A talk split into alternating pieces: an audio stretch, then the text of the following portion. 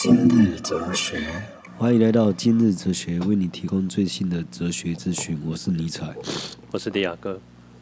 啊，然后讲话充满水分，是鼻腔吗？对啊，然后病得超严重的，我觉得这比较像是那个免疫系统在更新。那小我觉得是中毒吧。但我一定要一定要坚持不跟那个不看医生的。嗯，比较坚持。身体免疫，嗯，身体治愈，治愈疗法。我说我想要得到那个头衔，就是从来不看医生的男人。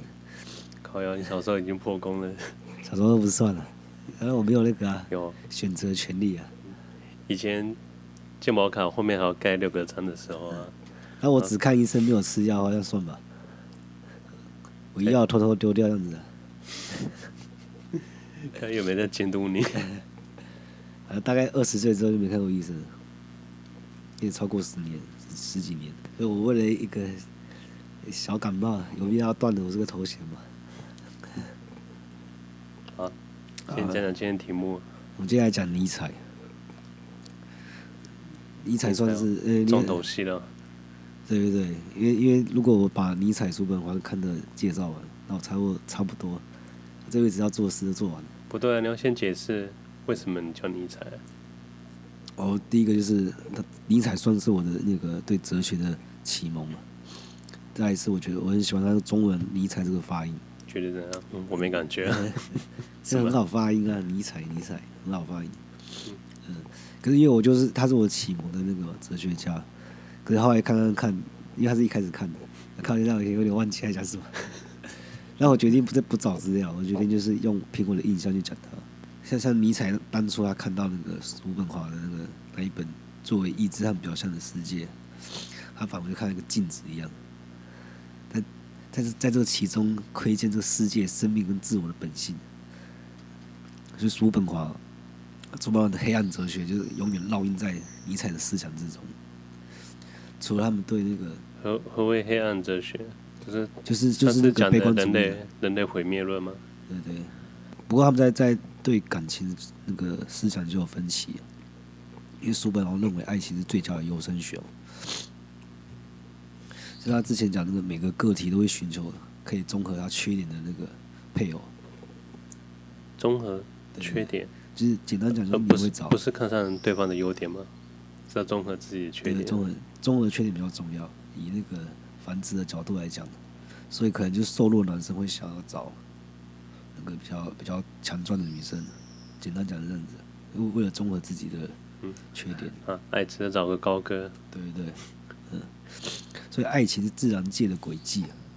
西班牙有个谚语说：“为爱情而结婚之人，必然活在痛苦之中。”对呀，西班牙怎么这么有智慧？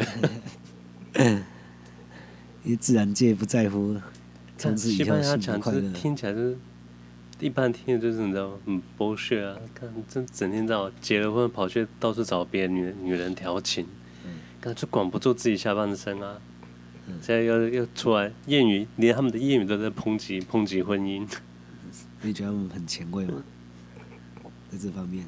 是啊。嗯因为自然自然不在乎以后。哎，既然他们民族不信任婚姻，为什么他们还要实行婚姻制度？还不够前卫吧？逆着全世界的风向走，没这个勇气啊。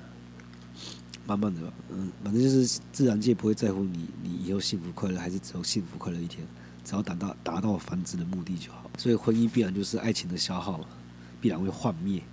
只有哲学家能拥有幸福美满的婚姻，但哲学家不结婚的，这是叔本华讲的。对，等一下，他是以什么？以什么论点来说，哲学家可以得到完美幸福的婚姻呢？以他们的标准找到理想的对象吗？他们他们可以抵抗那个生殖意志，不是为了繁殖而而结婚啊？对啊，因为你繁殖其实为了综合你的缺点而已，但是他可以摆脱这个限制。然后叔本华，他把他把自己自己标准定这么高，就会孤独一生。啊，虽然他他也是很自豪啊，很自豪过度过完这一生，跟旁人看来就，可他可他在生命的晚年，如果有机会可以交一个女朋友，他会交吗？嗯，但他那个孤独一生的头衔就拿掉，偷偷交一个，啊，不够悲剧。但尼采就完全不认同，不认同这个说法。他认为不是这样，他因为你知道尼采他有个超人，他想要创造超人，嗯，超人就是在这个社会上，呃，应该应该是这样讲，人类最终的目的是为了创造超人这个种族。你说人类要繁衍出完美的后代吗？对，他优生学，优生学最优等的人就跟最优等的人繁殖后代，然后其他劣等的人种，他们生活的目的就是为了服务那些高等的人种。现在目前听起来就是政治非常不正确。嗯，可是这种这种疑问在我们民主投票我也有遇到过啊，说凭什么这些智障有投票权？对啊。凭什么这些智障他的一票跟我的一票分量是一样的？嗯、对啊，他他之后之后会讲到尼采对民主的看法。而且这些智障有投票权，他们也是被被上位者带风向、跟风、操弄，就变成他们的筹码。他们没有自我意识，没有自我思想，可以去思考任何事情，可他们却拥有投票权，这完全不合理。政治会投入很多资源在打资讯战。因为他们就要操控这些乌合之众嘛。对，这本书还不错，大家有兴趣可以去翻一下。嗯，让更高的人为爱情结婚是多么荒谬，这是那个尼采说的，说叔本华说错了。爱情不是优生学。当一个人男人坠入爱河时，不该获准去做出影响他终身幸福的决定，因为男人无法同时坠入爱河并保持理智。诶，可是有很多科幻小说不是未来。只有高等人类，嗯，他们才有生育权，但是也有白痴进化论。呃，白痴进化论它等于是反反那个，反正概念基因相反，对，嗯，反乌托邦呢，反优生学的乌托邦。我觉得优生学反而还是乌托邦嘛，啊，优生学啊，反而还是乌托邦。对，就他就是反他。啊就像那个裘德洛不是有一部片台湾好像什么《千钧一发》，然后那个电影大概就在讲说，以后的人种都是都是用基因啊，匹配匹配好。但是他他有两个，他有两个小孩，一个小孩是裘德洛，他是选择自然生产的。哎，不是，我说错了，我说错了。没有没有这部电影吧？不是不是不是，我说错，我说裘德洛是你说复制人那一部吗？不是复制人，不是他们的优生学。呃他那个那个是。詹姆斯·法兰克吗？好像也不是啊。靠，我我没看过哎。那部不是詹姆斯·法兰克。你讲哪一部？千钧一发。千钧一发。嗯，没印象哎。反正主角就是，他是被选择自然生产下来的。但但是他其实他很努力。被谁选择？政府。父母。人家说父母可以选择，你要优选择优生学还是自然、嗯、自然生产。哦、然后他他两个兄弟，一个就是自然生产。我靠，这听起来好励志哦。嗯。然后那个那个。他就是你知道又笨又蠢的人中。对，他当然很努力。嗯然后他后来就是为了，因为后来很多工作就只限定给那些选择优生学的，嗯，因为他们的基因就是特别好嘛。后来他就是可能伪造自己的身份，然后他伪造的身份的那个对象就是裘德洛啊。裘德洛他是原本是那个很很优良的基因，但是他可能出了一个意外，所以他半身不遂。他点点他，他点评他的身份，就这部电影。所以这样讲，他这部这种电影就属于反乌托邦，因为我们可能认为优生学对未来有很大的帮助。但是这部片是在说，他可能是选择比较保护多元的那个。优生学到最后就是阶级固化了。对，阶级固化，而且而且会产生歧视，还会变成次等的公民。这一片小时候看起来很好看，长大看就觉得还好。然后，所以以前神作只存在于过去而已。对啊。不会啊，我心目中我我心目中目前神作现在看也是很厉害啊，活着。啊，来活着啊，活着。你说葛优那一部？嗯，你应该要说张艺谋那一部才对。为什么以前可以拍出这种电影，现在可以拍出这种乐色？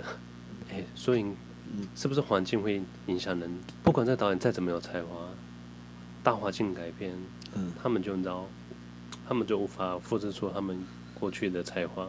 所以我觉得商业会遏制一些艺术，因为有一些艺术的创作，它都还没被创作出来之前，它被这个商业大众给扼杀了。因为可能就很多很多电影公司不愿意再投资给那些，但其实很多很多不迎合商业跟大众的作品都很优秀。我我还以为你要开始推 Netflix。对啊，我等下就想要看一下那个《阴间大法师》。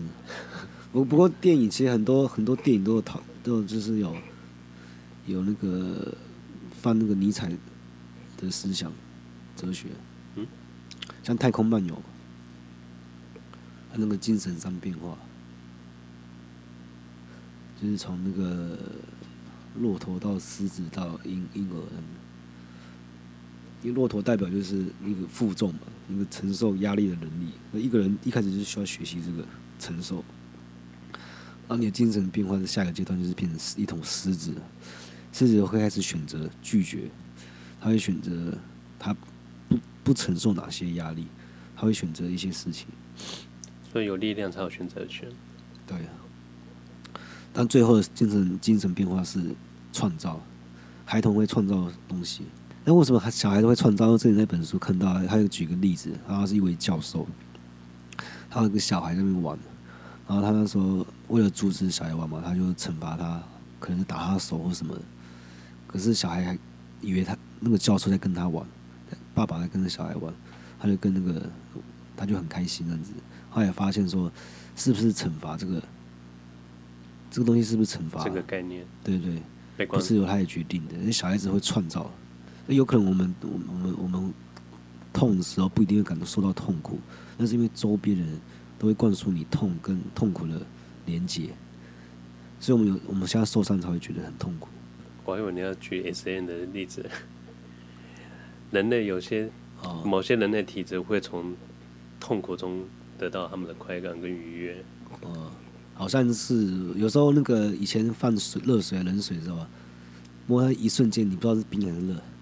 哎，这这是神经，这是神经方面的问题。嗯，我说应该是心理上的。可是我觉得这这两个很很相似。嗯，就是你你痛这个你要怎么定义？在那个定义之前，它还是物质性的状态。对，是以个人意志为来决定的。你个人意志，你可以透过疼痛得到快感跟愉悦，这是你个人意志。别的意志可能痛苦对他来说就是苦难。有同一个人身上吗？以不同人啊，是一个个别的意志去决定的。嗯。可是，如果是带有恶意的疼痛的话，还会这样觉得吗？啊，当然没有。嗯，我觉得恶意与否这个非常重要。嗯。今天我听我脾气很好，嗯，我可以原谅所有事情，只有这个人他不带恶意，嗯。可是如果对方带有恶意，再小事情我都会跟他发脾气，嗯。反正应该是来者不善。如果你是无知的犯错，可以原谅。无知哦，那看有多蠢啊，蠢到无法、嗯、无法容忍的话语。但是有一点豁免权嘛，嗯、跟、啊、跟带有恶意比起来的话，啊，所以你看。那个尼采强调超人的这个存在，就是我们人类的目的嘛。所以，你可以看出他支持贵族政体的。他说，民主是自由和混乱的登记啊，崇拜平庸，正恶卓越，意味着不可能有伟大的人产生。那伟人要怎么屈服在选举这个羞辱跟卑劣之下？这样的社会是失格的社会，返校以水平并垂直的方式进行，数量扩大的平凡人。变成大众的理想和典范。补充一下尼采的优生学吗？对呀。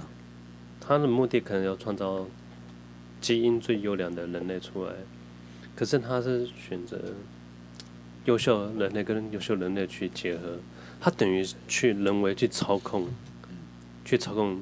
可是基因它是靠几率去去诞生的，诞生物种。所以我们现在有两两种理论啊。你可以去控制，可是会不会出现？那是基因，那是几率来来决定的。对啊，所以所以所以像我们，像我们像开放，我们基因多样性，就算有罪犯、神经病或者人渣，可是他他带来我们人类，他给我们人类基因多样性，我觉得多样性对于几率来说是是更重要的。我听起来有点复杂。啊，对哦，我知道、嗯、这个东西是我没讲好。我想想，但我想你你意思应该是这样子，嗯，就是选择你基因多样性，反而反而不较容易诞生出优秀的优秀的人。他要前提是谁来定义优秀？因为因为可能就是。你以前就是你在你你在上课的时候很容易精神涣散，没办法专心，所以你感觉这是不好的基因。但你在古代你在狩猎的时候，就因为你的分心，所以你可以更照顾到你周围的安全嘛。因为你不会，你不你不会太专注一点，然后反而忽略了其他地方。那他在狩猎的时候变成，他又变成优优良的基因。那到底谁来定义基因呢？是这个环境来定义基因吗？那环境也会变啊，对不对？所以你刚刚那个问题是，这谁来定义优秀，对不对？我们可能在这中间就走错路。那如果他这么极端的话，他会不会太除那些就是没有没有他理想中的优良基因的人种？会不会被太除？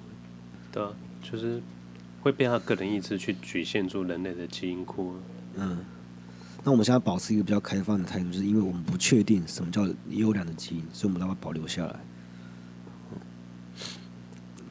但因为。但反反而你才觉得这样子，人人人都像个模子印出来的，连两性都越来越像。他他意思不是说优生学让人都变得一样，是反而是大家都反效水平跟垂直的进行嘛，造成平凡的大众变成大众中的理想典范。就他们定义他们定义的优良叫做平庸啊，人人都像模子印出来的，甚至连两性都越来越像。男人开始像女人，女人开始像男人。所以女权主义在施行民主是必然的结果。真正的男人不多，所以女人便设法使自己更具备男子气概。典型的老处女创造出被解放的女人。女人是从男人的肋骨创造出来的，但是我的肋骨竟然如此的脆弱，真是神奇啊！对啊，这这是尼尼采的发言。这是尼采讲的。嗯，哎、欸，可是我觉得他他说两性最后会越来越中性化吗？我觉得他这个讲对了。对啊，可是可是像我。我跟你都是，我们我们都蓄长发，这个叫女性化嘛？其实也不是啊，不是啊，对啊，其实不是啊。所以，他所谓女女性化是怎样？女性化应该是指思想跟特质，我们变得更阴柔了嘛？或者说，不能说阴柔，就是中性，就是不去分刚性跟柔软，嗯，不分阴跟阳，嗯，所以这部分还蛮左的哈。这样算左吗？他蛮左的。因为男女之间的平等是不可能的，他们之间永远都会有战争，而没有胜利，也没有和平可言。和平只存在其中一方被公认是主人的时候才会到来。因为尝试跟女人谈平等是很危险的，因为他不会就此满足。相较之下，如果男人能够像男人的时候，他反而比较满足于屈服他。那听起来很父权啊。不过他理想就是让女性服从于男性。对对对。因为你他永远不能满足，你知道吗？我我其实我自己只有亲身的例子，他可能我以前很很宠女朋友，然后他就会越来越可怕，然后到最后感觉我自己创造了一个怪物，他永远不会被满足，然后变得很神经质。嗯，但如果我突然有一天，突然有一天他他他跟我吵架，我说，嗯，没有啊，你这样讲，现在要聊台女吗？刚好我遇到是这样子啊，这对，如果突然硬起来啊。叫他闭嘴，他反而说：“哦，好 man 哦，反正很，反正也很会混淆啊。”可是有时候我们就是已经懒得吵了，已经真的是精疲力尽。我我觉得这种锅应该要甩甩给偶像剧吗？可是我觉得有些人不看偶像剧也是这个样子。他不看，可是这个社会上这么多人看，他就形成一股风气，嗯，他就可以潜移默化影响他。哎，好像就是要这样吗？这是谁的阴谋啊？这是女权主义的阴谋啊！没有，像小说这种东西，我们男生可以分辨，它是小说，嗯，它并不是现实。就跟女生一样，我们会分得出现实跟 A 片。他们就是无法分辨，你知道吗？嗯，他们会不会那个小说真的太拟真了？他觉得很有可能。你看某某电影，他他都怎样都怎样，对吧？上面还写真人真事。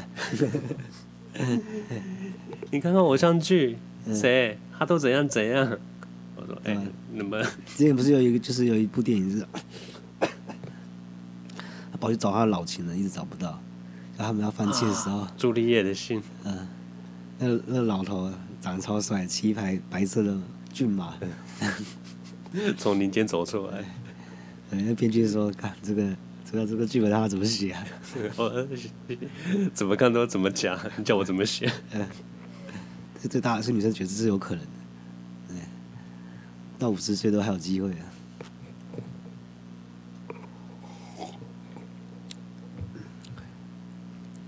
然后女人是一个谜啊，就跟那个霍金讲的一样。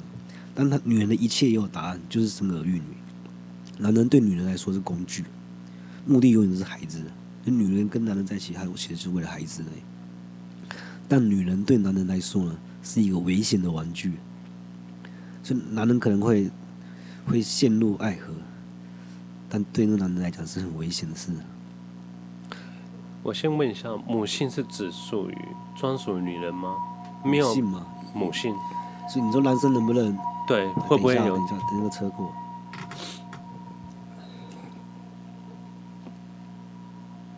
母性，嗯，男生可以散发母性吗？应该也可以吧。我不知道，这很难举例。然后，然后社会周遭好像也没看过这种例子。我们先定一下母性是什么？母性是不是他全全？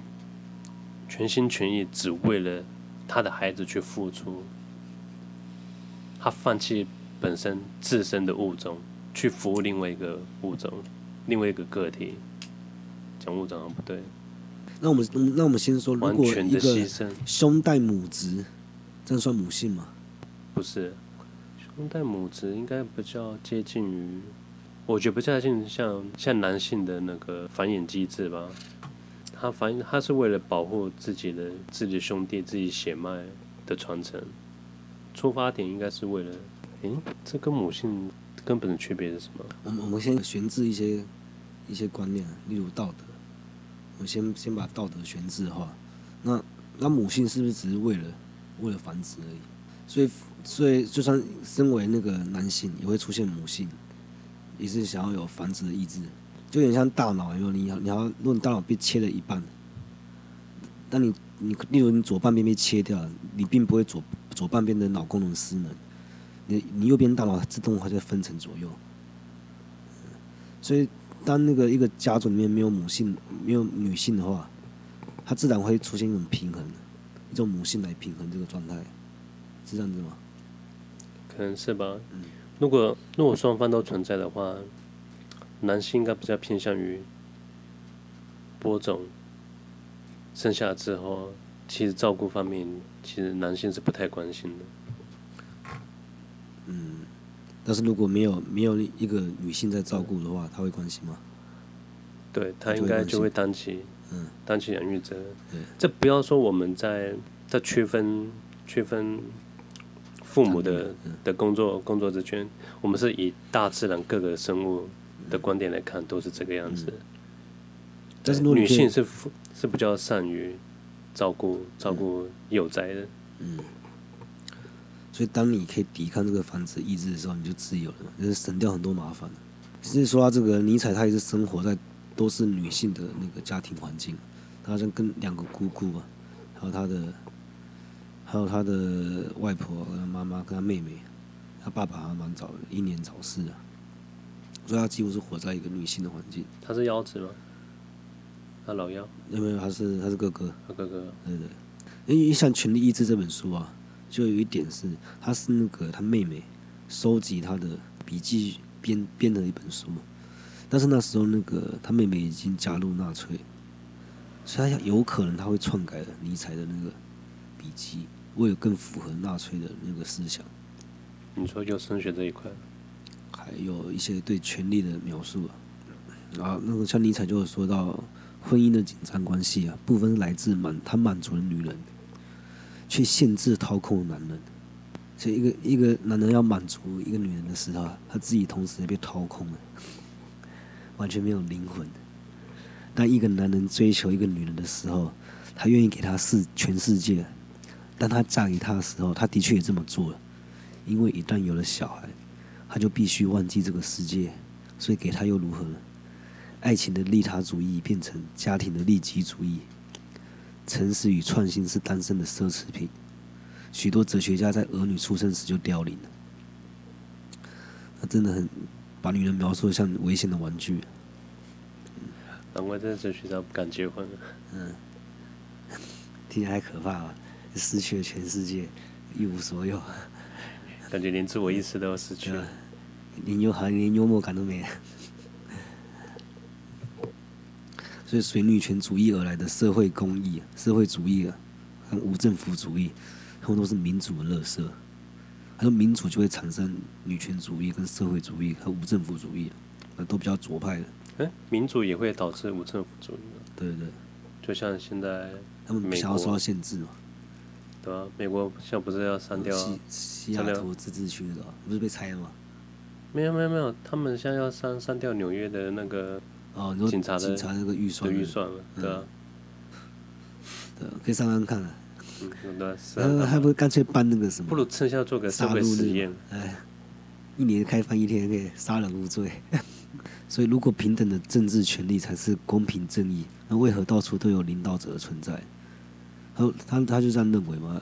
他说明明就是有到处都有领导者，你们明明就比较想要被统治，然后只是披着一个民主的皮。有些社会主义鼓吹我的生命学说，同时鼓吹平等，那我不想和那些人混为一谈了，因为我内心的公平正义仍是不平等的。嗯，人不平等是取取决于他们各自的能力吗？大自然，大自然是这样规定的。你看，大自然对平等深恶痛绝，大鱼吃小鱼嘛。生命的原始面貌，次等的物种就是为高等者所利用，所有的生命都是剥削利用。社会主义是一种嫉妒，他们想要我们所拥有的事物。非常天是非常精英嘛，非常非常集集权的。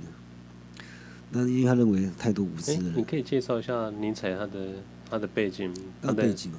对他生活年代背景，他生在一个神职人员的那个世家，但是就是比较像叔本华，他就是有点像富二代嘛。啊，他爸是从商的，所以叔本华一生都没有做过让他委屈的工作。啊，难怪可以当哲学家。对啊，他就是有这种这种条件，他才可以整天在那边想这些有的没的。